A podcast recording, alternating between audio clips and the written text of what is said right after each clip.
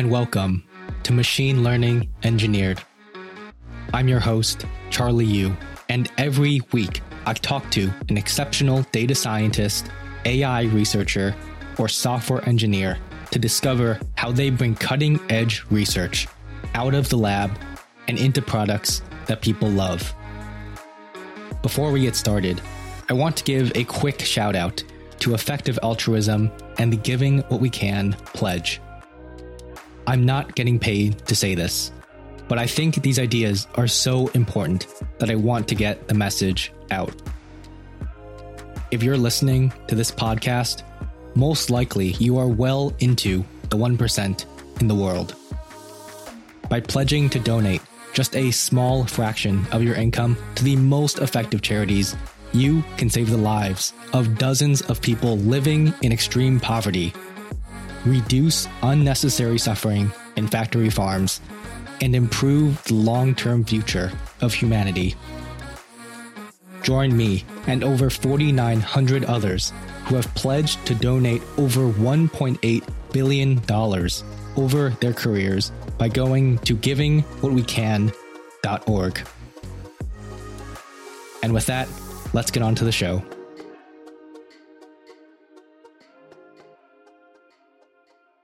If you're an engineer working to put machine learning into production, you should definitely subscribe to the Machine Learning Engineered newsletter. Every Thursday, I send out a short email featuring the five most interesting things that I've learned that week. Past issues have included links to articles, research papers, events, and videos, all curated specifically for the busy machine learning engineer who wants to become the best at what they do. To get that in your inbox, go to cyou.ai slash newsletter. Again, cyou.ai slash newsletter. My guest today is Alex Watson, co-founder and CEO of Gretel.ai, a startup that offers APIs for creating anonymized and synthetic datasets. Previously, he was the founder of Harvest AI, whose product Macie, an analytics platform protecting against data breaches and other cybersecurity attacks, was acquired by AWS. Alex, welcome to Machine Learning Engineered. Charlie, thanks for inviting me onto your podcast. Yeah, it's super exciting to have you on. I've been meaning to have some expert on synthetic data and on the anonymization or anonymization of because it is such a prevailing trend, especially given maybe the Facebook data breach is in, all over the news recently.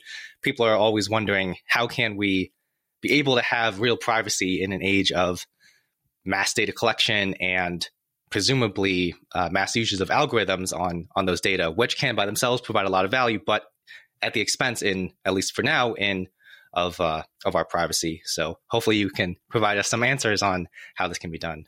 I'm excited to be here, and I think the problem you brought up is exactly why we founded Gretel and the work I've been doing for the past couple years. As you mentioned, I think it starts with how difficult it is and seemingly like impossible at times it is to safely share and collaborate with sensitive data. We strongly believe that it shouldn't be scary and we can use technology and we can make privacy an engineering problem that developers can use to enable safe access to data.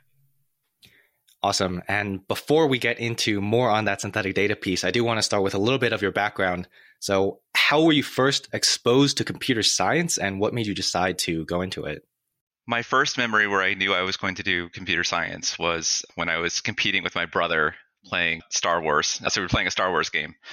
And he was always better than me. And uh, no matter how much work I put in, he would put in a couple hours and he would beat my score. And I started to realize this wasn't a fair fight, so I needed to find a way to, to, to even the playing field. And I downloaded my first text editor, and I realized that I had the ability to edit the game score myself directly through the binaries and just got completely hooked around computers. From there, I went to Indiana University for computer science, graduated from Indiana University, and had a really neat opportunity. This was just after September 11th and I received an offer from the NSA. And I went and I worked there for seven years and got to really start working on probably the precursors to some of the big data challenges we're working on now, where you're working on massive amounts of data. And we were starting to apply initially heuristics, but then really got into machine learning and neural nets to help weed through data and help make what would be an intractable computer science problem tractable by applying machine learning. Interesting. And then after that, you, of course, went on to start multiple businesses. So, how did you get that entrepreneurial itch? What were you thinking as you started your first business? I think I uh, always probably had it to some extent. I think a lot of the founders that I talk to or people in startups, it's one of those things that you just always want to build something and you want to build something better. So I think if you find yourself tinkering with technologies or open source projects, I think it's a pretty natural jump uh, for a lot of people to to get up into the startup space. For me, when I left NSA, I think I was really curious about security and had a, a bit of a chip on my shoulder where I felt like at the time, and this is back in you know the early 2010s that companies and businesses just weren't ready or prepared or even aware of the risks that they faced from a like a really determined attacker and I knew I wanted to build my first company around this idea. Can we help level the playing fields for companies that are trying to protect their assets from cybersecurity risks? With Harvest, the idea was saying, can we apply like actually two really neat phases of machine learning? One, natural language processing, and the second would be, we call it behavioral analytics, but really understanding what risky activity looks like. So it was a fascinating computer science challenge and really applying it at scale. One of the things that I realized in the security world was regardless of what type of detection that you had to find attacks against your data, at the end of the day, it was always a human that was sitting there looking at the data, trying to figure out is this data important to my business? Is it important to me? That's a manual process. It takes tons of time and it takes a lot of knowledge. And one of the first questions that we had at, at Harvest was saying, can we automate a lot of this process? Can we help you find your important data? And then really only alert when you have risky acti- activity coming into that data. So we got Harvest really started around this idea of can we help businesses protect their Google Drive, their Office 365 environments? But then it grew from there into Salesforce, into AWS, into GCP. Really, as people are starting to adopt cloud technologies, A, the process of connecting to those clouds and getting the type of information you need to do the job became a lot easier with standard APIs we could use to access things, and then incredible visibility. And that often in a security world when you're trying to deploy a security product you have this phase of how long is it going to take us to get meaningful adoption within the business and the really neat thing about the cloud apis was it allowed you to see for example anytime a file was downloaded across the entire business and you could have a 100,000 person business you get that kind of visibility through a standard interface through OAuth authentication and things like that that gives you the ability to start asking these questions. Is this a normal type of activity? Is this normal data? Yeah, and even now, that's quite a, a hard problem for a lot of businesses to solve, and I'm assuming that's why AWS recognized that, and presumably that's uh, why they had incorporated now their product AWS Macie originating from Harvest AI. So, I guess starting off a little bit before that, what were some of the lessons that you had learned working with a data centric, machine learning centric uh, product?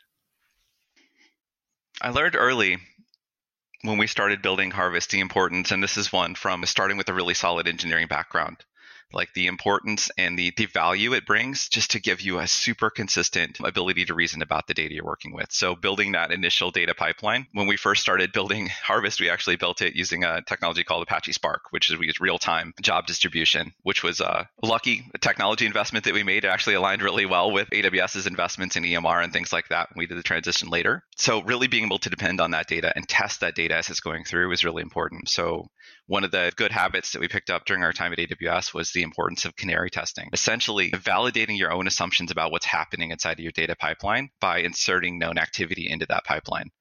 So in the you know AWS world with Macie, when we're helping customers to protect their S3, their cloud environments, and identify important information there, we had built a Canary framework, which would essentially provide like a known level of activity happening constantly. So we would be have an automated process that would upload a file that we knew had sensitive information and we would validate our ability to detect it. One of the other really cool habits we learned at AWS around this was the value of really using these canaries to mimic customer activity as much as possible. So what we were measuring wasn't just an SLA on how fast we could classify data. It was really an SLA on what is the customer experience here from the point that a piece of data gets uploaded that has sensitive information that might break their policy to the point that we detect it. And when you learn to look at your ops charts and you can boil it down to exactly that activity that you're trying to to guarantee on behalf of your customer, it gives you a solid uh, foundation to start building new services and apps on top of. Mm, very interesting. Yeah, that testing piece is something that I think a lot of people are starting to think a lot more about, and definitely something that in my own work has been something that we've tried to stand up in uh, relatively recently, just because these are stochastic systems and they're not they're not definitely not as easy to test, and so you do need that full testing of the pipeline available with things that work in the past. And so when you were acquired by AWS, what was the process like of starting to work more closely with them? Uh, presumably, you have more data available to you. How did that transition go? AWS was a, I think, a really good place for us to go as a startup. I think due to that really just incredible relationship they have with their customers. One of the things that AWS has done really well is is partnering with close companies, Netflix, for example, where we could go and talk to their engineers and just say, "Hey, what's hard about building with data?" It felt so natural coming from a startup where you have that kind of level of access to going into while AWS is a very big company, I think they have very small teams. Those teams are really empowered to build whatever they want to on behalf of their customers. And they're also given really great access to talk to customers and really understand what's hard about building with data, what kind of problems are you running into. So that part felt very natural and it was a really uh, nice thing. I think the challenge we had was how do we build the first security services that are offered to AWS customers, essentially building a kind of a new product from the ground up. Second challenge was dealing with the absolutely insane scale that happens in the cloud. And as, a, as an example, at Harvest, before we were acquired, we had a couple of the biggest Google Drive G Suite users in the entire world. And we thought we knew what big data was. So even the biggest Google Drive, at least as of a couple years ago, were in the hundreds of terabytes of size for the total thing. And from an NLP challenge, that is an order of magnitude or two off from what we had to deal with in the AWS world, where we had customers that were dumping entire data centers or migrating entire colo spaces and things like that into the cloud. A couple really interesting learnings that we had there were A, it's not just about building a really neat machine learning algorithm and having it work to be successful long term and i think it's something that you can't really undervalue the, the value of thinking about early you need to think about what's going to happen or how is this going to work when it scales what parts of my system are going to break as we scale and can i continue to offer the same level of quality and experience for customers as it scales? And um, that was a, that was a big challenge for us. I think one of the big learnings that we had was we initially approached the problem saying of course people know where the important data is they need to protect it so they'll probably just want to run in their prod environment, and it's probably a couple buckets they want to protect. And one of the things we discovered as we really started working with customers was, and I think it's actually a really neat story. It starts off with something scary, which is people don't know where their important data is. It's across hundreds of buckets and tens of accounts across their AWS environment. The that's scary. I think the really cool thing that we saw was this like level of developer empowerment that a lot of our, our customers were looking at. And they were saying, we don't want to be so prescriptive as to say that it needs to land in this bucket. We want to build an environment where teams are encouraged to innovate and experiment and build their own applications that can be pushed into prod. But we need visibility across all that. So we came to see that scale challenge actually as a really empowering thing, saying this is really cool. A lot of the companies that we're talking to are trying to find ways to enable experimentation, and innovation, and how can we better support that? As it relates specifically to machine learning, these NLP models, they're, while not as big as they are today, of course, they were still quite uh, computationally intensive. What were some of the more, maybe more generalized learnings from scaling analytics, scaling the machine learning core? We were a uh, early adopter of serverless technology with AWS acquiring Harvest back in the 2016 timeframe. We were re-architecting our solution to make it work at the scale that we needed to. And right at this time, you had Lambda and other really, really cool technologies coming on board.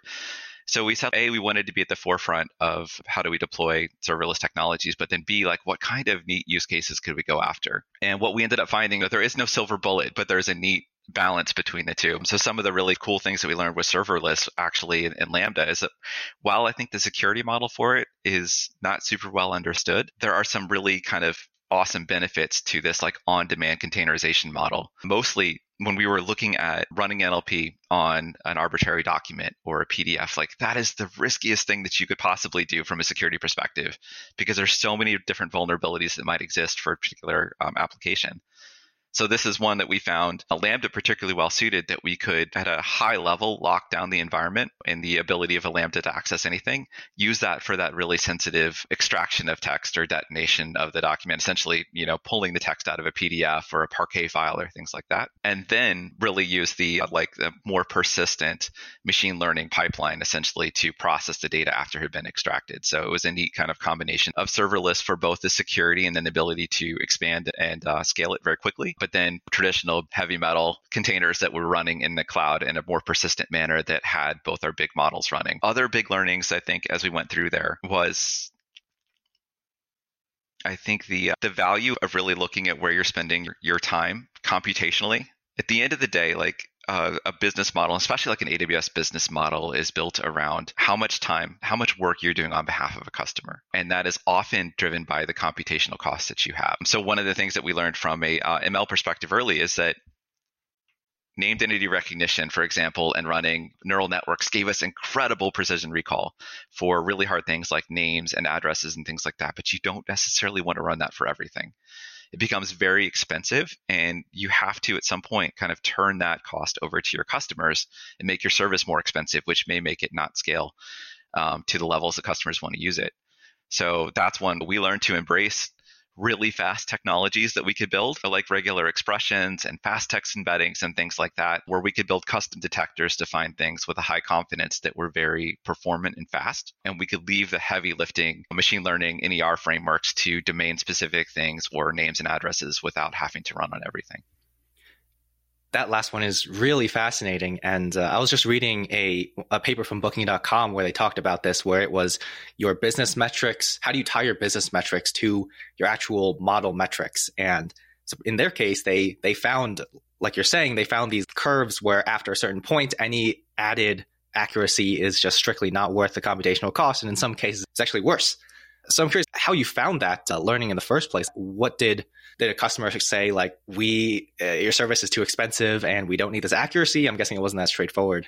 No, this is a lesson I think that I learned during my time at AWS and that we've kept doing is to always keep having those customer conversations and have as many as you possibly can. So we have a, a roadmap going, obviously, uh, even at Gretel as we're building right now, but that roadmap is constantly influenced by discussions that we have with with our customers. And as we start making an advance, or as they start using our software and they uh, apply it towards their particular use case, like understanding that use case and understanding what inside that use case is driving that value for them is really important. In the AWS world, we called it working backwards. So starting with a customer problem and solving it and really sticking to that. I think it's important to have that be your focus instead of saying, like, how do I apply this cool ML technology towards this problem?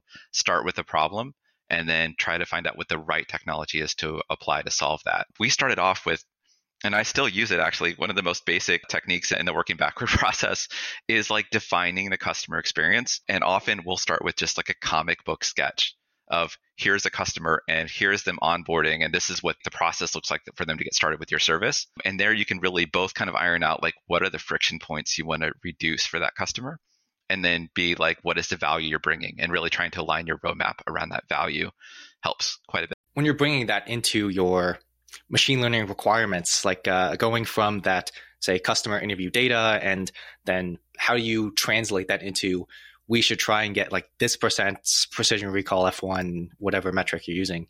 So when we started looking at, for example, the petabyte scale, the customer, and to go back to the earlier example we used, we have a customer that's dropping an entire data center into S3, and this is a large uh, scale example you look at the total amount of data they have and then say what's important to you? And they may have regulatory or compliance concerns about that data. They may feel that their customer identity and trust are things they need to protect. So really understanding what is it you're trying to find? Is it data that's exposed to the world that has your customer information inside of it? Really starting there.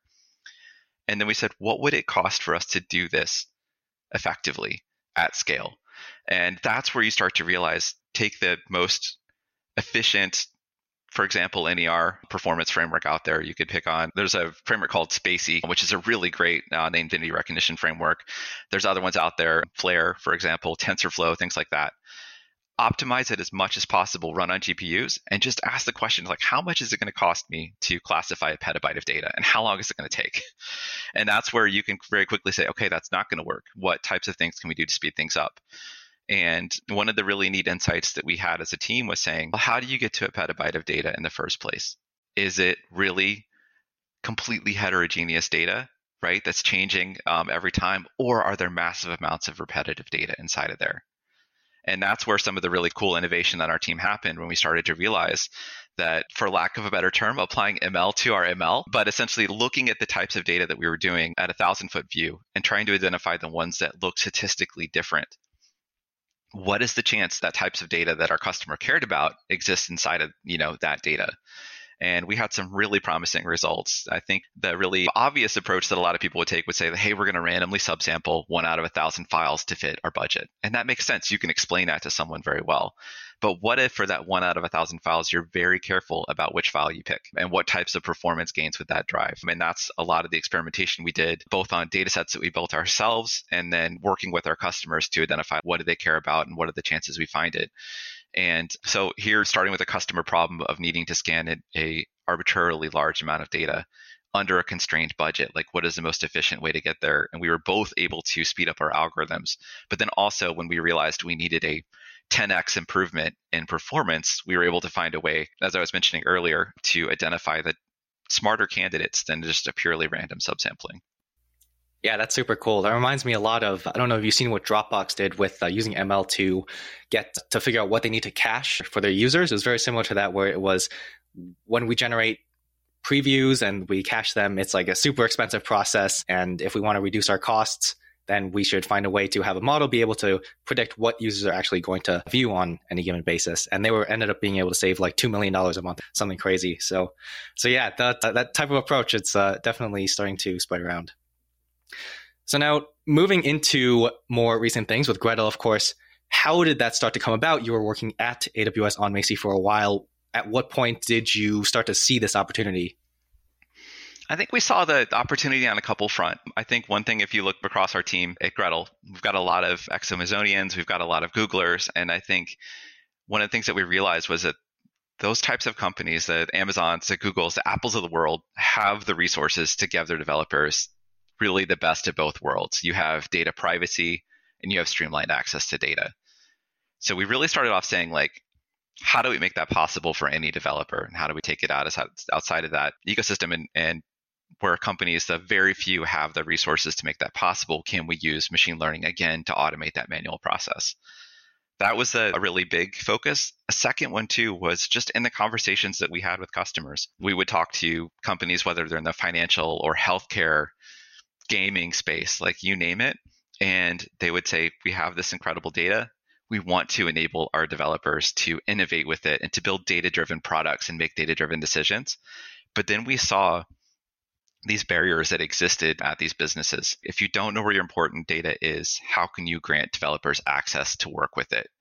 So we saw, you know, some companies just blanket saying no, build your own data or talk to customers and gather data, but they weren't actually able to use the data. We saw other customers where they would have intentional friction that was introduced in the process. And they would say, if someone is willing to go through this gauntlet of challenges over a two to three month period, then they probably deserve access to the data. And then we saw really sophisticated companies like, uh, like Amazon and Google both with while it was somewhat a, a, timely process where you could you're a developer and you want to test an idea you go through PM and compliance and legal approvals and finally like the engineering team gets access to build an API that you can use to test your idea the flip side of that and really I think the lights on moment for us at Gretel was saying most developers don't actually need access to that raw data and it just creates risk for the business. Do you often, for testing your machine learning algorithm, need real names and real addresses?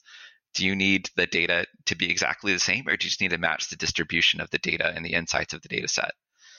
And that's where we said what if we could give you access to 90 or 95% of the value five minutes later? And how does that open up innovation costs when you as a developer are so busy? Are you going to test an idea if you can test it in five ten minutes? Or are you going to test an idea if you have to wait two months and we're still learning and measuring what that value is, but it feels like the opportunity cost of being able to invest a little bit upfront in providing access to anonymized data or synthetic data will drive a lot of potentially ideas that never would have made it to to production just by making reducing the friction for developers to get access. Mm-hmm. And you have such a broad view of, of the entire space. You are making case studies or companies making case studies of all these things of where it can be used. What are some of the most exciting opportunities that you think will be enabled by being able to have easier access to this sort of synthetic anonymized data? We've seen a couple things that have really stood out as being awesome. One, I think we talk a lot about the difficulty of sharing data across teams. Think of the difficulty of sharing data across organizations and doing it in a privacy preserving way. But there's so many cases, and actually I talk about a neat one here in the medical research space where it started by saying, hey, we have a rare disease data set that's so sensitive. The only way, this is working with one of our customers, the only way that we can access it is actually disconnecting our computer from the internet, plugging in directly to air gap network, and then querying the database. So they hit real limitations in both allowing their researchers there to be able to experiment with that data, um, but then especially like how do you enable sharing across the medical research world where a doctor could look at that data? And their question started with saying, hey, can we use synthetic data to create essentially an artificial data set? Um, happy to explain how our synthetic data uh, works, but essentially the idea is you train a machine learning model on a sensitive data set and uh, it's a language model, causal language model similar to OpenAI's GPT-2, except running for structured data. Use it to create a new data set with the same like insights and distributions, but one that is resistant to different types of attacks and things like that, re-identification attacks that we've seen causing real problems from a privacy perspective. And their question was, can we allow an arbitrary researcher at a different you know partner group to learn about this rare lymphoma or disease without actually learning about the patients and that was a really neat challenge for us to take on, essentially applying differential privacy during the learning process. So as we train the network during the optimization phase, uh, we insert noise into the optimizer, which gives some level of protection against the model memorizing rare or types of data that shouldn't be memorized, secrets inside the data. So that was an incredible use case. And then that um, turned into something that I think when you said what gets me most excited, it turned into a, a larger discussion when they said, what if instead of just creating another data set that matched the t- same types of distributions we have in our original data, can we build a better data set? And the question more specifically in this one is there's all sorts of biases that exist in data. And a human level, whether it's gender bias, ethnicity bias, really any type of data bias there, like how do you create a data set that's more representative of um, your customer base or create a data set that will help your machine learning algorithms you're running on it generalize better. So we got to both touch, I think, building a better ML workflow and building better data sets. And then we're also, I'd say, at the very early phases of thinking with our customers on what are the ethics challenges that they have with their data and how can we address that with technology. Yeah, those are two really great examples. And uh, super interesting to think about all the unique data sets that are out there that just uh, haven't been able to be released because of some of these issues. So super exciting to see what will start to come out. And as we know from the power of open source code that we've seen so far, and of course, uh, a lot of people will say that what drives ML is not the code but the data. So hopefully, we'll see a lot more innovation in the space as we are able to start to openly share those data sets as well. Mm-hmm.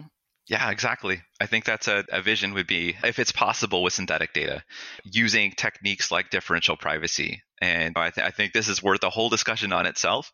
Like, what guarantees does differential privacy get me with synthetic data? What is epsilon? What is delta? And what does that mean to me if I'm not uh, a, a, PhD in data science or machine learning? So I, I think the the real answer on is theoretical, kind of provable guarantees, but then also a really practical answer on what is the exposure that my model or my data set has of revealing sensitive information. Can information be extracted from my model? So there's a lot of work that needs to be done.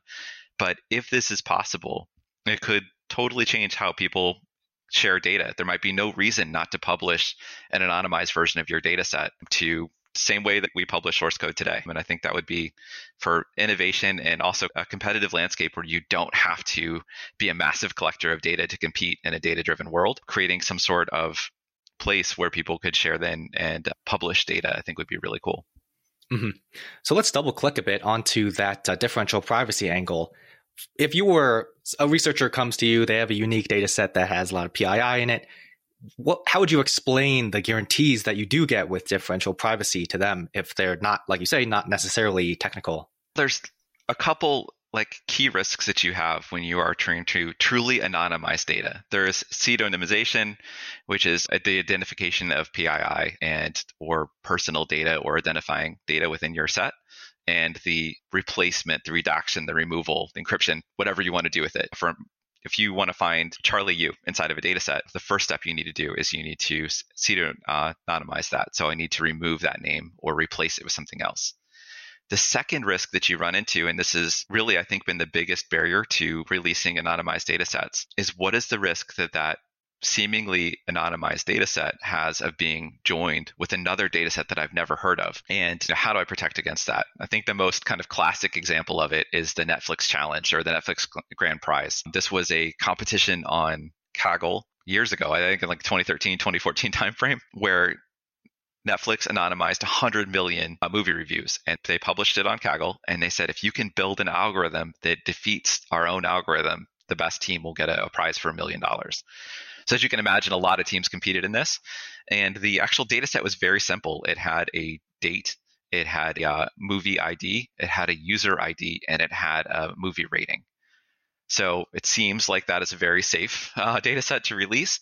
But what some of the researchers realized that were working on the competition that actually ended up in the competition needing to be canceled was that they could re-identify this data set. And it turned out the combination of a precise date plus a user ID plus the, uh, the, the movie rating could be combined with public scores that you would find on IMDb and other websites to very quickly de-identify users. And once you did that, you could tell each user what their movie rating was and things like that. And uh, the advantage of synthetic data is that you can prevent those types of, of identifying features inside data, which may just be a precise date it may be a precise user ID. There's other examples of companies. I think Google has a classic example where they accidentally, in, in one version of their Android operating system, had a volume slider that ended up being like a 64 bit, a 64 bit integer.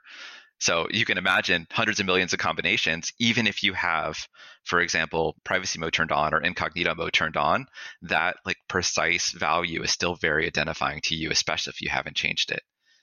So the power of synthetic data really is the both the ability to do traditional pseudonymization, but then also apply the second layer where you're creating a new completely artificial data set with completely artificial records that maintains the insights and the correlations of the original data.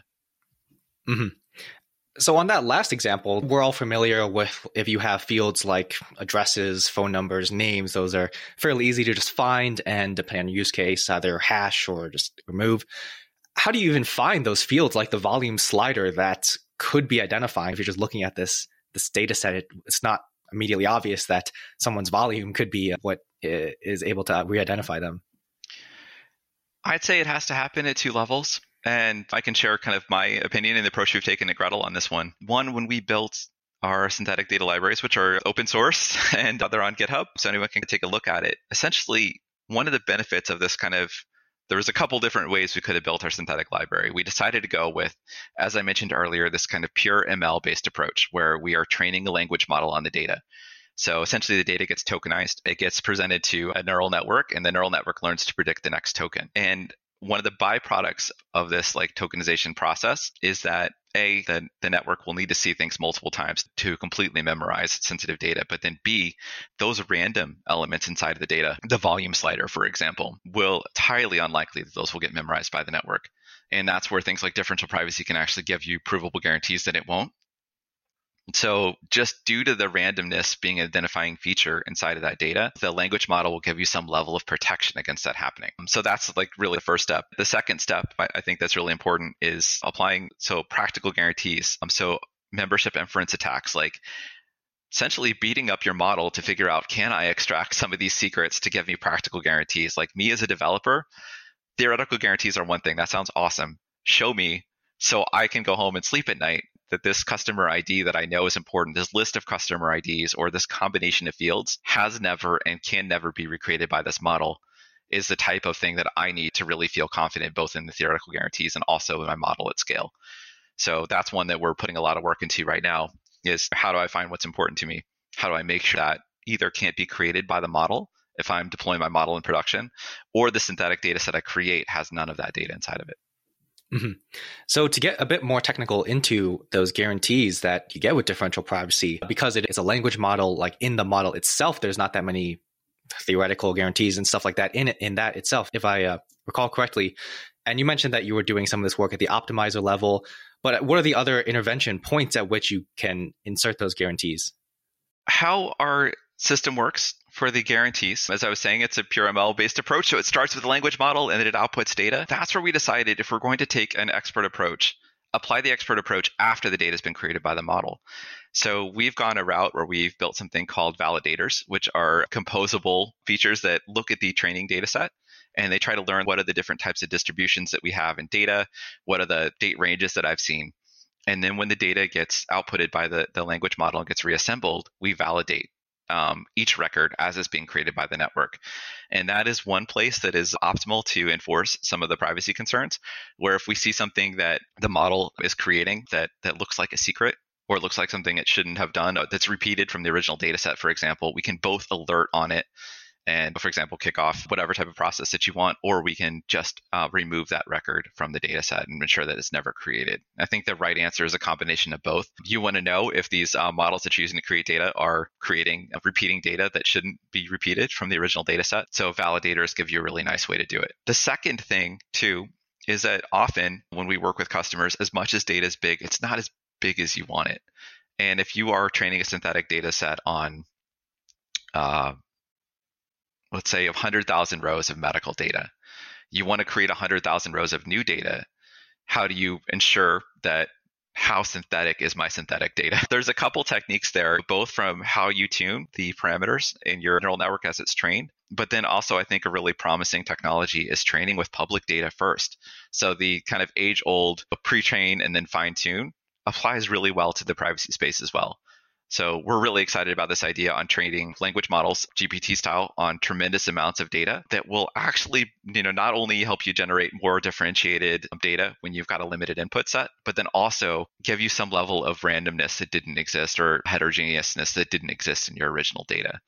So definitely looking at it from from both angles, both how do we, you know, validate that nothing bad is happening from the model, but then how do we ensure that it doesn't happen in the first place? Mm-hmm.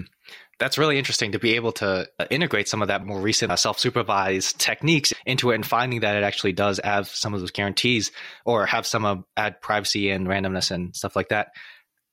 How exactly would uh, does that work where it's like you have you're just pre-training on that open data set or you're pre-training on the synthetic data set? You always want to pre-train on data that looks as close as possible to the data that you're going to encounter in production. And one of the challenges we have to building a general purpose synthetic data library is that as weird as you might think someone's data might be, someone will always think of something weirder than you've ever been able to imagine. So I think that's one of the benefits a of, of open source. I think for uh, for any companies that are thinking about building open source or thinking about what the benefits to them might be, the just the ability for an arbitrary person with an arbitrary data set to be able to pull down that data set and generate a synthetic version of it or apply whatever kind of use case that you have with your model and then give you feedback on how it works really helps for you to identify what are people actually running on what types of challenges are people actually hitting. So i think that's a neat one. But the second thing is you definitely want to start with the, the, the most similar data that you can. So in the in our synthetic space, for example, we want to start with like loosely structured data, whether it's CSV or JSON or really uh, source code, right? Like any type of structured data the model can learn from is much more useful, for example, than looking at movie reviews and Twitter feeds and things like that. So we've built this i think it's about finding a balance between data that looks like what you think customers are going to do uh, but then data that will help your model generalize to things that perhaps you haven't thought of and we've really gone the, the approach. I, think we've had good luck so far with saying we're not going to say we're just going to train this pre-trained model on CSV or other synthetic data you have or other logs that look just like this. We're going to train um, computationally expensive, but train across the widest variety of structured data that we possibly can, and then you can pre-train it, or sorry, you can fine-tune your model based on your particular use case. So there's two angles or two parts of uh, this of this field where it's like data anonymization, where you're taking the data and making sure that you can't reconstruct some of the PII. And then there's also the synthetic angle where you're taking the data set and then adding even more records to it, or perhaps adding more fields or something like that. How would you think about the the kind of decision flowchart between which technology to use? Like in what cases would you just be able to anonymize and use that from now on? Or in which cases would you want to actually go ahead and make that entire synthetic data set? Yeah. Good question. Um, we view it as a pipeline that really, in the perfect world, starts with what we call transformations to the data, but that's pseudonymization, right? The identification, labeling, and removal of, of like known personal data, and then ends with the creation of a synthetic data set based on that pseudonymized set. That's not necessary for every environment, and I think it boils back down to what are the customer use cases that you see. A lot of customers that we talk to or developers are saying, really like, I have a production environment. I have dev test staging. I want to build a good pre-production environment for testing. And we see in this case, it's still internal data. And what a lot of people we're talking to right now, it can vary. I'd say there's a couple approaches we see people take. Step A for kind of current state of the art is, and it hurts a little bit, but I think we've all kind of been there where uh, you'll snapshot production database for six months. You'll give it to a data scientist and have them remove all personal information.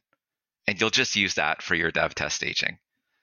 And the hard part about that is it doesn't reflect the dynamism of your uh, production environment. It doesn't reflect the changes to how people are using things. So you're you're kneecapping yourself in the very beginning when it comes to testing. Other times we see companies that are just replicating, and this is one that gets really hard to do at scale, but replicating their production environment into dev test staging. The downside is you have more developer access to data, which creates risk for uh, maintaining customer trust and privacy and compliance. But you have the dynamism of real data. With Gretel, I think that's one of the really neat use cases we've gone after is saying, hey, I just want to create a better pre production environment that has the same insights and dynamism as my original data. In which case, if timing, um, so if you need to do this very quickly within seconds of the time your production environment hits, it may make sense just to pseudonymize that data. So scan it, look for PII, replace it with something sane and put it inside of your environment. And you just use that for internal testing, maybe demos. That works pretty well. We found when you want to share things across your organization, perhaps teams that you haven't worked with before, perhaps like different use cases, BI teams, things like that. Or if you want to share with a partner, going back to that medical research example, then we found that the full synthetic workload and pipeline works very well. So you gave us a little bit of a preview of how it works with it's a language model, but it's somehow you've adapted it for for structured data for tables. So how does that exactly work? We started out with the idea that we wanted to build a synthetic data library really for developers. So, from a product standpoint, the question is do we build something that interfaces directly to whatever data warehouse, database, data streaming technology, whatever that you have? In which case, we would spend a lot of time building adapters to talk to that technology and export it without hurting your production environment? Or do we assume that the developer there knows best how to pull that data out of that environment and really just needs, if our currency is dictionaries or CSVs or pandas data frames, do they need a tool to identify and remove sensitive data from there? And we really decided on the latter. We thought it was a more differentiated approach long term. It fits better with our customer base that developers know how to use their data.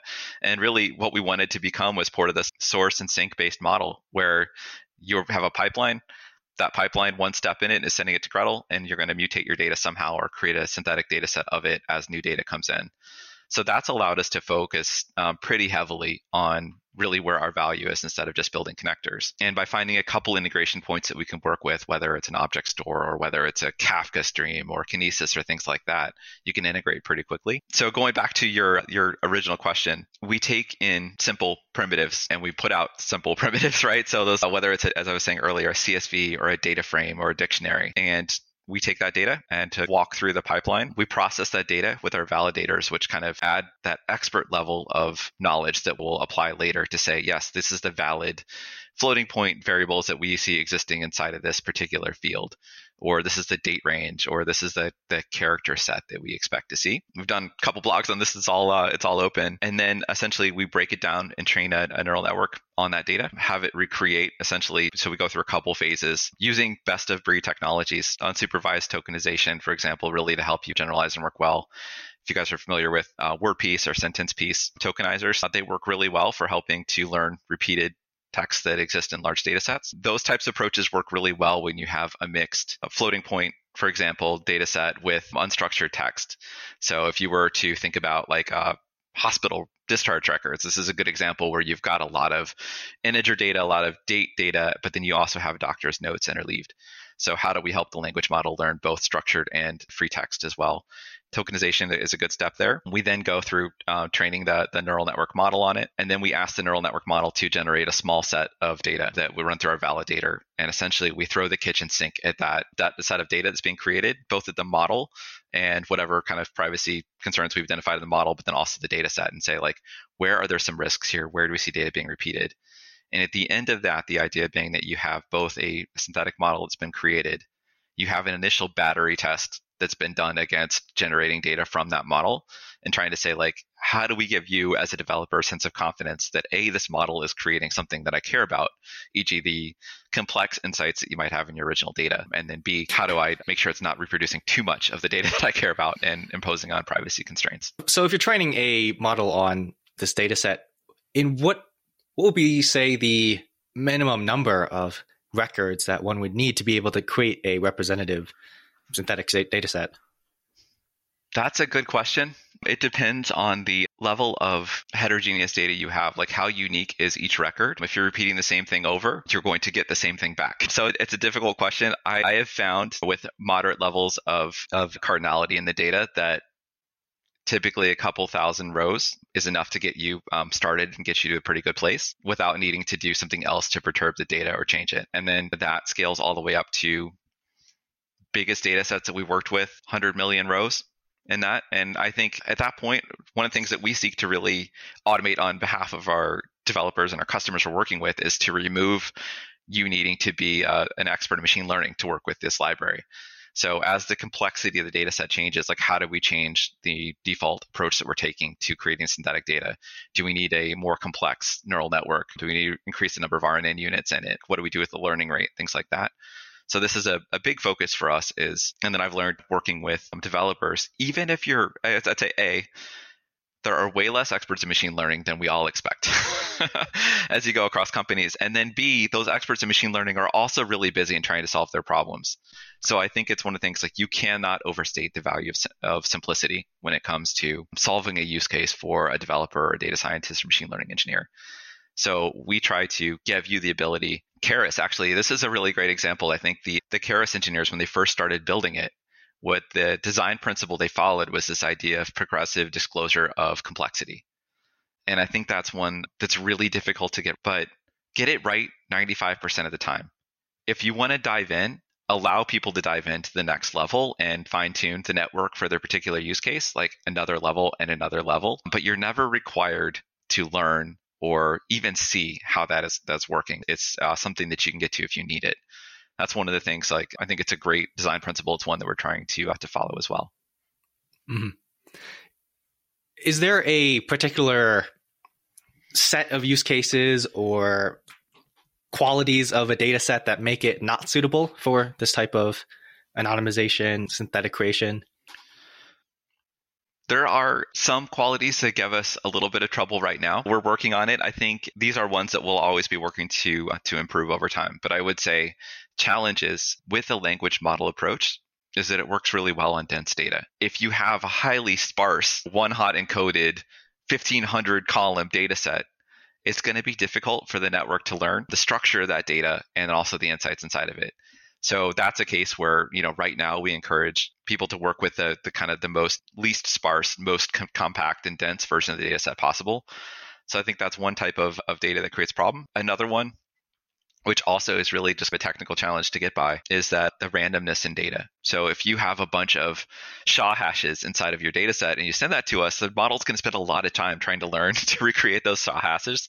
So that's one that I think that, that we can get by and work over time. I was going to say, and on that line, like on that line of thinking, learning from our customers, one thing that we have actually um, built recently that I think is really cool is realizing that in a lot of data sets, even if you want a synthetic version of it, there are certain fields and columns that you want to keep. And whether this is a foreign key or if it's some like constraint around dates, date ranges, things like that that you have based on your use case, that's one where we've actually, I think, built a pretty clever approach where you identify those fields early and say, these are the fields I want to preserve. And what the, the network does actually as, as, it starts to train the network moves those columns shifts them left so to speak to the very beginning and then essentially when you um, want to create new data using the, the model and you want to constrain certain columns, essentially uses that to seed the model. So if I say I want time and I want whether this patient was had a disease or not to be different seeds for the model, you prevent that uh, you provide that at the beginning of each record and then the, the model essentially auto completes the rest of the record. And that's been a really fun one with a lot of kind of neat applications we're just discovering now. We call it model seeding so not entirely new. This is something like that people have been doing with language models at OpenAI for a while, where you you know have it start writing a blog for you by seeding the model. You're doing the same thing with structured data. Yeah, that's super interesting. And uh, I saw uh, this is uh, the technology that's being used behind the blog post of fixing the imbalances in a lot mm-hmm. of these mm-hmm. data sets, correct?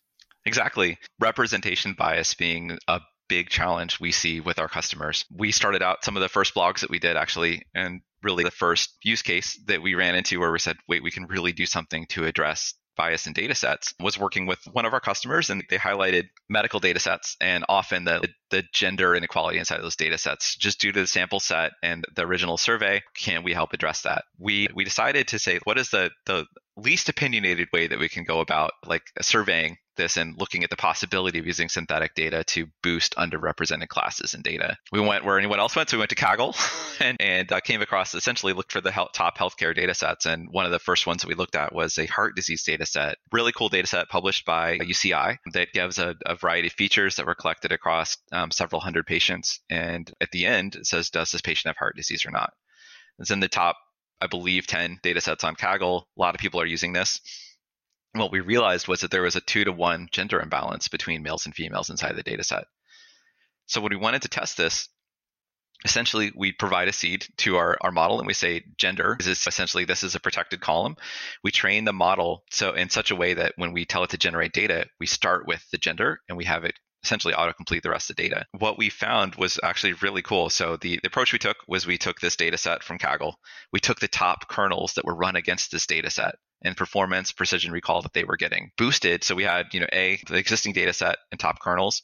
B, in the second one, we boosted the female representation to build equality across the two. And there is definitely no substitute for having a perfect survey with a perfectly distributed sample set, um, but that's not something you always have that luxury of. So we tried it dataset A versus dataset B, which was augmented or boosted with uh, additional female records and had pretty incredible response. So across those top kernels and classification algorithms, XGBoost, things like that, we saw like a 6% increase in the F1 score for the ability to detect female heart disease. And the really cool story too was that it resulted in like a 2% overall increase as well in accuracies, which was a really positive result. It's one that we're really diving into. I think addressing these types of imbalances in data sets is going to be a really important part of that ML data set generation and model generation process. And we see synthetic data as being a really neat way to build a better data set in addition to building better algorithm. Yeah, it's really cool to see how just how many use cases there are for this technology. It just sounds you, you keep finding new ones like every single month or so. That's super cool. Thanks. It's been a blast. And that's part of, I think, going back to surprising learnings that we've had from learning in public, so to speak, but really open sourcing our technology and then um, providing blogs and working examples with customers as we've started to see them applying these synthetic data libraries or primitives that we're building towards new use cases. And as we work with them to do a good job there and given the, the opportunity to share that and, and put it out for developers to experiment with. Mm-hmm. And I definitely highly recommend everyone go check out the Gretel blog. Uh, so I'll put the link in below. It's full of super interesting reading. And now at a at a very high level, like if someone maybe a company on their own project is maybe starting wants to get started with synthetic data, maybe for their own use case, what might be out of the all the use cases we've talked about, what might be like the the first thing that would be best for them to get started with just to learn how it all works? I think one of the areas that feels pretty rinse and repeat and generates immediate value is that customer use case of building a better pre-production environment. So whether it's taking your your data warehouse and building a synthetic version of it, or if you're taking a production database and you're exporting that database and you are building a view of it that's anonymized that people can have access to, I think it's a really great place to get started. A, it's low risk. You need to do better than you're doing currently, which often is, as we were saying earlier, either snapshotting data or and redacting it or just snapshotting it and, and using it. So I think that's been an area we've seen a lot of success. Also, I think we provide a couple different sample data sets to work with and examples that you can find online. So you don't even need to start with that really sensitive data. You can pull down an example of a medical data set or pull down an example of something that um, fits your domain and experiment with it. Yeah, I was just looking at. Uh, I think it was the bike sharing data set that that you have in an example. I was just going through that example uh, a few days ago. So yeah, definitely great that you have those examples to get started with, uh, so people can start to learn how the how it all works. Or some of the maybe common patterns of usage that you see in a at, at these companies for let's go with that pre-production data set is it uh, or pre-production environment are they just like dumping it or having some sort of dump from the data warehouse every like every few hours or days depending on how big it is of course and then just taking that pandas exporting as a csv and then dumping it into your system or how are people starting to do that? We see we built our technology around streaming use cases and we wanted to be able to support essentially um, connecting directly up to a kinesis stream and or a Kafka stream and transforming that data in real time. What we see from customers now and also building towards like more production timeline or pipelines is a micro batching type approach where depending on the size of the data warehouse or the data set you're working with, essentially batching out some quantity of records at time based on some time interval. If you are building a, a testing version of an environment, you may have like much lower time constraints. You may say, I, I need to have this done within a minute of time. So it's not so important, or sorry, it's extremely important what level of a latency happens because that would result in you being able to detect problems faster. So in those cases, we see really small batches of records, let's say 500 to 1,000 at a time, being sent over to our system for labeling and pseudonymization, and then put directly into the pre-production environment for testing. On the flip side of it, you have a machine learning pipelines where you're um, updating machine learning algorithm based on new data. And that's where things like versioning and really being able to tra- uh, track the uh, lineage of your data is extremely important. So we see data being exported to an S3 environment where it's hashed or, or to a different tool that you might use to track data lineage, and then uh, much slower batches, right? So this case, you might be training on a daily basis on new data or balancing a data set on a more of a daily basis. But the new model that's created and the augmented records are tied to a specific export that happened once a day where you can track the changes and where the data originally came from. So, where would it in that example of a, a, machine learning pipeline where you're getting that data, versioning it, and then using it to train a model, would you want to, if it has PII in it, would you want to anonymize it, say, bef- before you it even gets to the model if you're training it on that anonymized data set? Uh, or would you have it run on the real data and then have it be stored anonymized? Mm-hmm. Good question. In my opinion, from a privacy perspective, you never want PII to hit a model. And for the exact reason that model, while we understand at some level what the model's doing, often there's some level of complexity in there that, that is really difficult for a human to understand or reason about what the model's going to do with that data. So I would say you want that data that you train the model with to be something that you would be totally fine open sourcing, ideally, in the future. So at that point, you want to have any PII removed and any ability for the, ideally, for a re-identification attack or things like that. To you want to have that removed. So you want to be training with your cleanest records possible plus um, your synthetic data. So I think in that case, the pre-processing steps of pseudonymization on the data is important.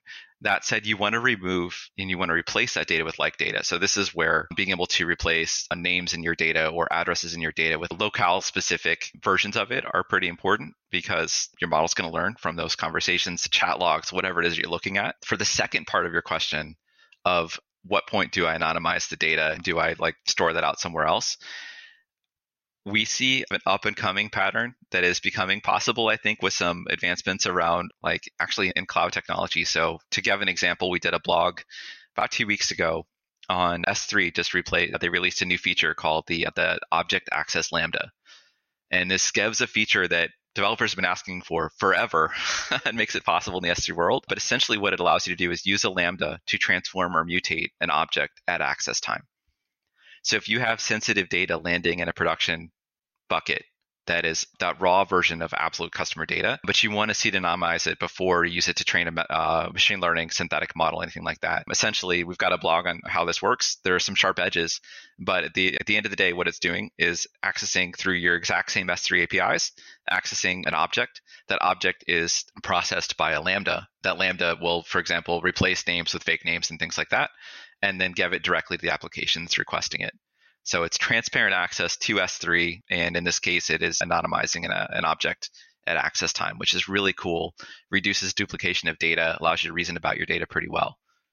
So, in the pattern that you mentioned uh, in the first part of your answer of not being able to have any sort of private identifying data hit actually hit the model or in your experience rather working with customers in, in that pattern of training models on only the anonymized data set is there some sort of loss that you find that they experience in training that model because of course it is a like a strict data loss rather than any sort unless you're doing the imbalancing with additional data or something like that we uh, we do a lot of testing internally. We've done some blogs on this, essentially comparing the accuracy of either a pure synthetic or an augmented synthetic model versus the, the pure original data. One of the big questions that any data or ML engineer is going to run into is the exact question you asked: What am I losing by removing this field or by replacing this field? a design pattern that I think is cool to use when building. And you've seen this. Actually, this was a design pattern that was gaining some traction at, at AWS. I think if you look at like the I, IoT analytics product, this is an example where you have a raw stream of data that comes in.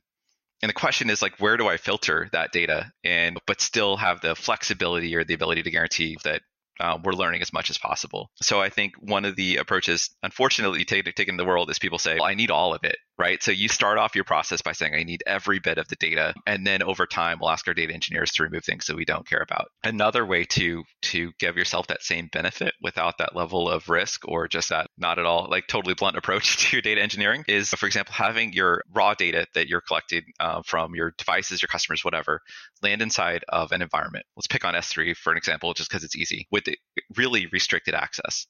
And essentially, you create views on top of that data based on the types of fields that you might need to access. So, whether you have an anonymized view or you just have a, a view where you've got a redacted level, like essentially what your developers are interacting with every day are these views that are created with a subset of the data in the production environment.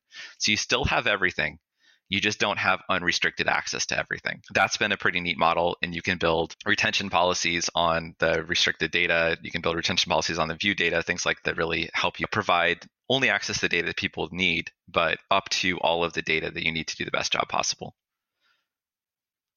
And uh, with that approach and a long way of answering this question, I think that running tests on the accuracy of models created both with kind of, especially initially in the process, unrestricted access to data versus those views that you're building is really important. And I think uh, something that you need to quantify before you start using any type of transformations to your data or ML models at scale. Yeah, certainly people should quantify it for themselves.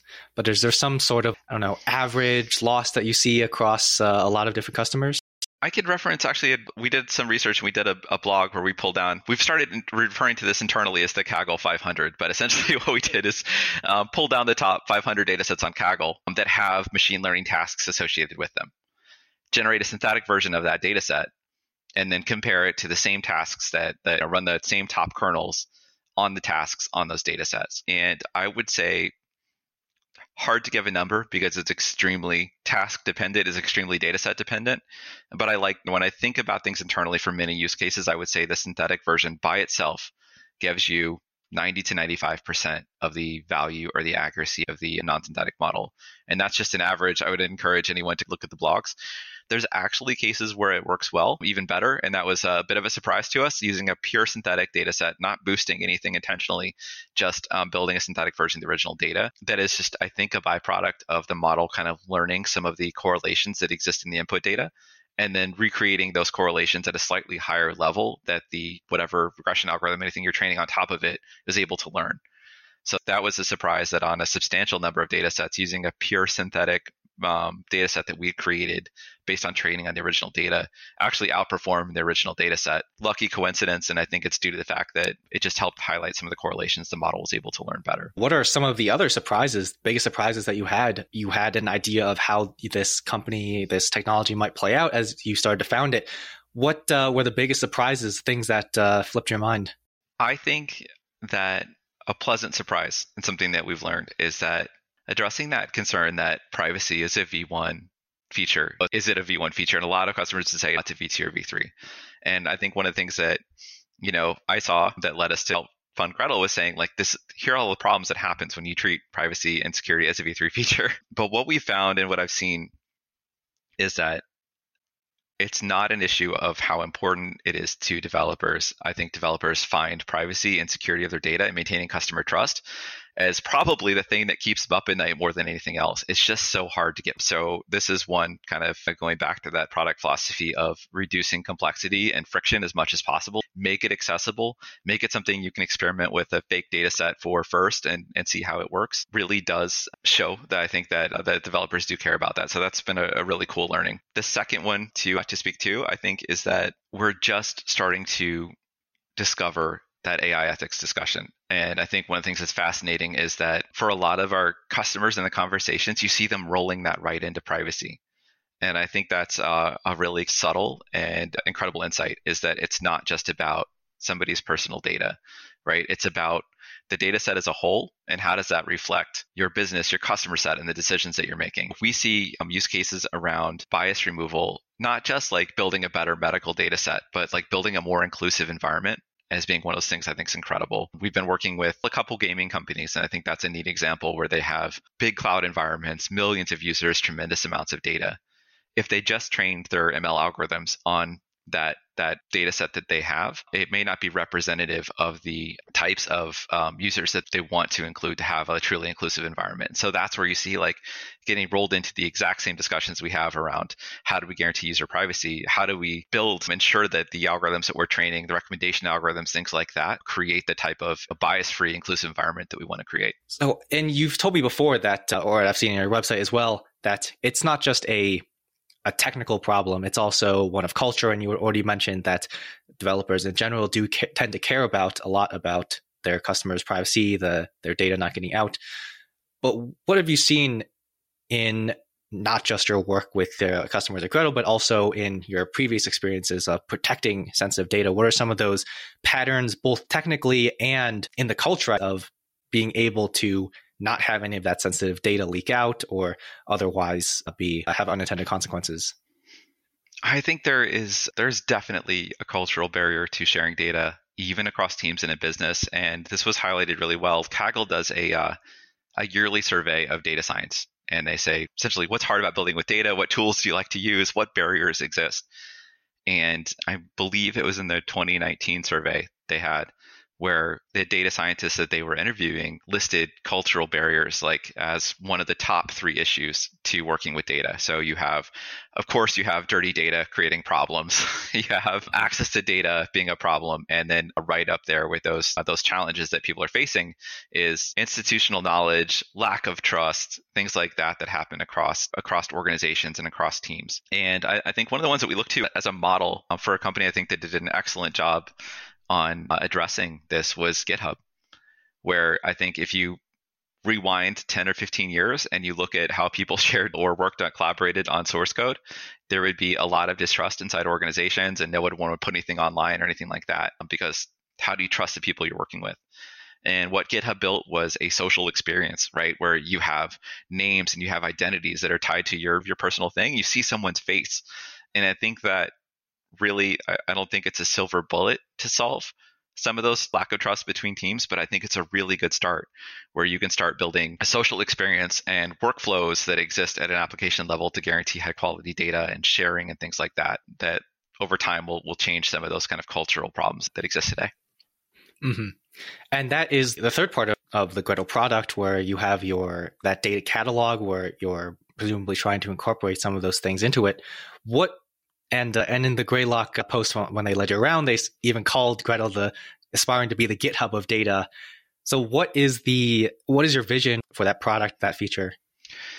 I think that GitHub for data means a lot of things to a lot of different people. When Greylock mentioned that, and I think we've had, I've heard that as well. I think it goes around what we just discussed, which is when we aspire to to help companies share data securely using synthetic data, building an identity around that sharing. And if you log into our, our beta right now, you can see it. Very similar experience where you can create a data project. You can invite other users to interact with your project stream we're not creating a warehouse by no intention. Are we trying to compete with anything else? Rather it's like enabling access to someone to your Kafka your Kinesis stream. But you have identities, you have access control and things like that over time. Yeah, I think, I guess a question is like, what is the privacy equivalent of a pull request? Like, how do you build those workflows that help teams collaborate on data where a way you can have high confidence and trust in the output of that data are all things that we are, are looking at. So, really, in kind of the Gretel world, when you hear GitHub for data, it's talking about that kind of collaborative experience on data rather than versioning or things like that that i think is another way to interpret the same. To start to to wrap this up you like i mentioned before raised your series a a few months ago and so i presume that means that you are trying to actively hire onto your team. So what are some of those roles that uh, people can go and check uh, we've got a, a, set of roles listed on our website. If you look at our company culture, we are a remote team. So we are we've got a slight concentration of people around San Diego, but across the United States, and we even brought in our first developer from Canada recently. So really, like we're trying to build an engineering culture where people are encouraged to to build and to innovate and to take ideas and talk to customers and build with them.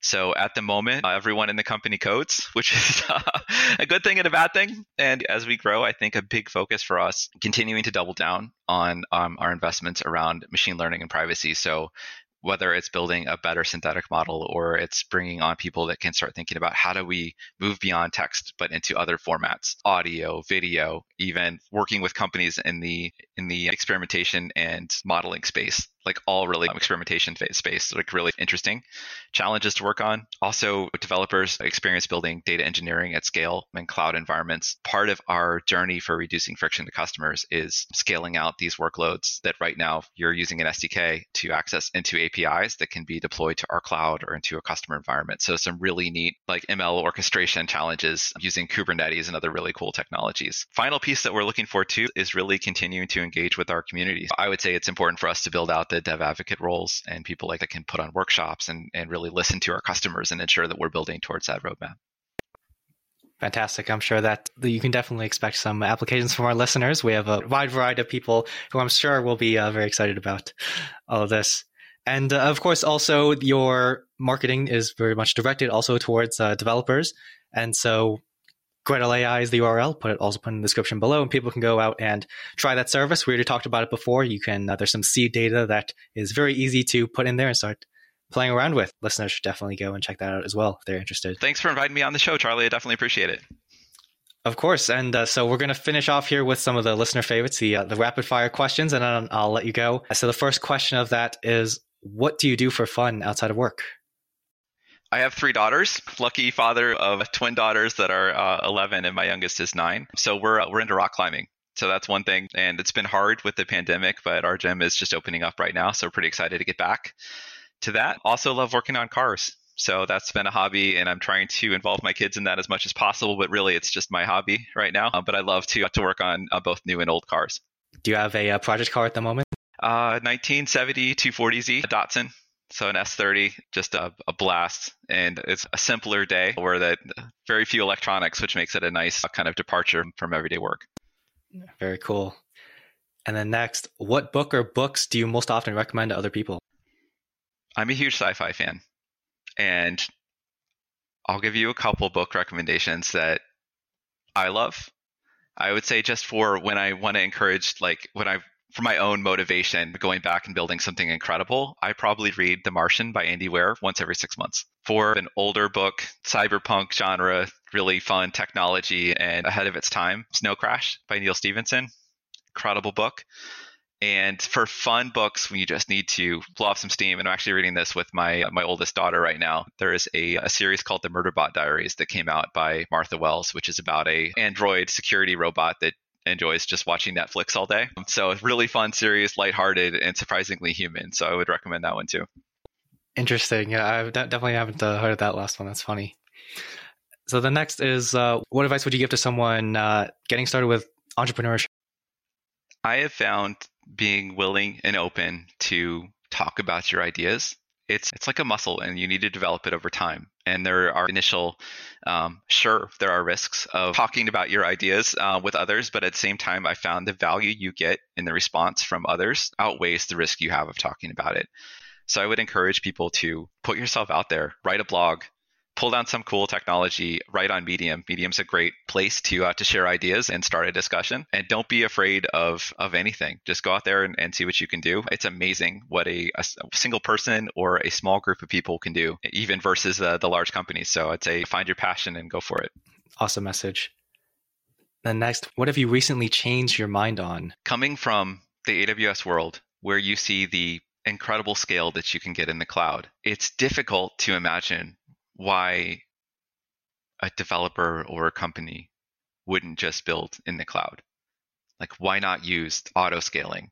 And if you need a million instances, great. But I think one of the things that I've learned is there are very real reasons why a lot of developers need to work inside a more lockdown system and may not have access to all of the tools that they want. So being able to extend an olive branch to help them get started on that journey to which may land exactly where it is or may land in the cloud someday, I think is really important. And that's one where you start seeing like technologies like Kubernetes and Helm have been so useful as we're thinking about building both our own kind of engineering pipeline, but then also how do we meet that customer requirement that in some cases customers need to run environment uh, like workloads, machine learning workloads, interact with data inside their own environment. So I think meeting customers where their data is really important. And I also think that as much as you can get incredible scale and efficiency if you're running in our cloud, for example, building synthetic workloads, that flexibility to deploy wherever you want to, like the computer under your desk, if you need to, is is really important. So that's one that we're looking for, and we're building essentially using the latest technology to make that possible for for developers. Very interesting. Yeah, I know that there's a whole genre of startups where their stated goal is just to take whatever AWS and Google have and uh, make it available for people who have to run things in data centers or yeah. multi-cloud environments. The so challenge definitely. that you get there though is that once they hit that scale, like how do you scale up past what I have in my data center? And that's one that I would encourage like any of the kind of startups out there to think about too is the answer is a better answer both right? Where you have a, a, seamless ability to choose where your workload sits if it's the cloud or if it's in your data center. And then from a product perspective like if you're building this as a company one of the things that i've seen create problems for developers is customers get so used to your on-premise product that it becomes it feels like a jarring transition to use the cloud. And you start asking what are the differences between these two so one of the ones that we aspire to do, and I would encourage other people to think the same, is minimize, make sure that never happens because that's just going to create unnecessary friction. So trying to find a way that it is seamless. You can run in the cloud, you can run in your own environment, you can run on a Raspberry Pi at your desk, like whatever um, thing you do, enable a similar experience so you can continue to scale and follow that kind of journey. Very interesting. And now, lastly, what important truth do very few people agree with you on? I think a hard truth in our space around privacy and around companies that are dealing with large amounts of, of data, the question is who are you trying to protect? And it's very easy to say we have these regulations, we have GDPR, we have CCPA, and in effect, that becomes your customer. So, how do I ensure to the T that I follow what this person's saying because I'm a business and I'm protecting my business? I would I feel very strongly, and so do my founders, and I, I think uh, I would encourage people to think the same thing that GDPR and CCP are very important. Compliance, legislature, things like that, driving kind of the mass public mindshare of, of privacy. But at the end of the day, I believe it's the consumer that you need to protect. So at the end of the day, you are collecting information for medical research and it's coming from a patient. I personally believe that your responsibility is to them. And by doing right by them, then you will also meet many, if not all, of your larger compliance requirements. I would encourage like companies, I would encourage developers at companies that are thinking about privacy, think through through that lens. It's not customer data, it's Charlie's data, it's Alex's data, and am I doing enough to protect that? Yeah, that's a really fantastic answer. It's definitely easy to get caught up in. We just have to follow these this law to the letter, and then we'll be good, rather than the bigger picture of we should do right by our customers. So that, that's a great message. And so that brings us to the end of this episode. So Alex, thank you so much for coming on to the podcast. It was been it's been a really interesting conversation. I'm even more excited about uh, synthetic data than I was before, and have a few ideas that I want to go and uh, implement to make some of our workflows uh, possibly even better. So, thank you much for that, and thank you again for coming onto the program. Likewise, thanks for inviting me on.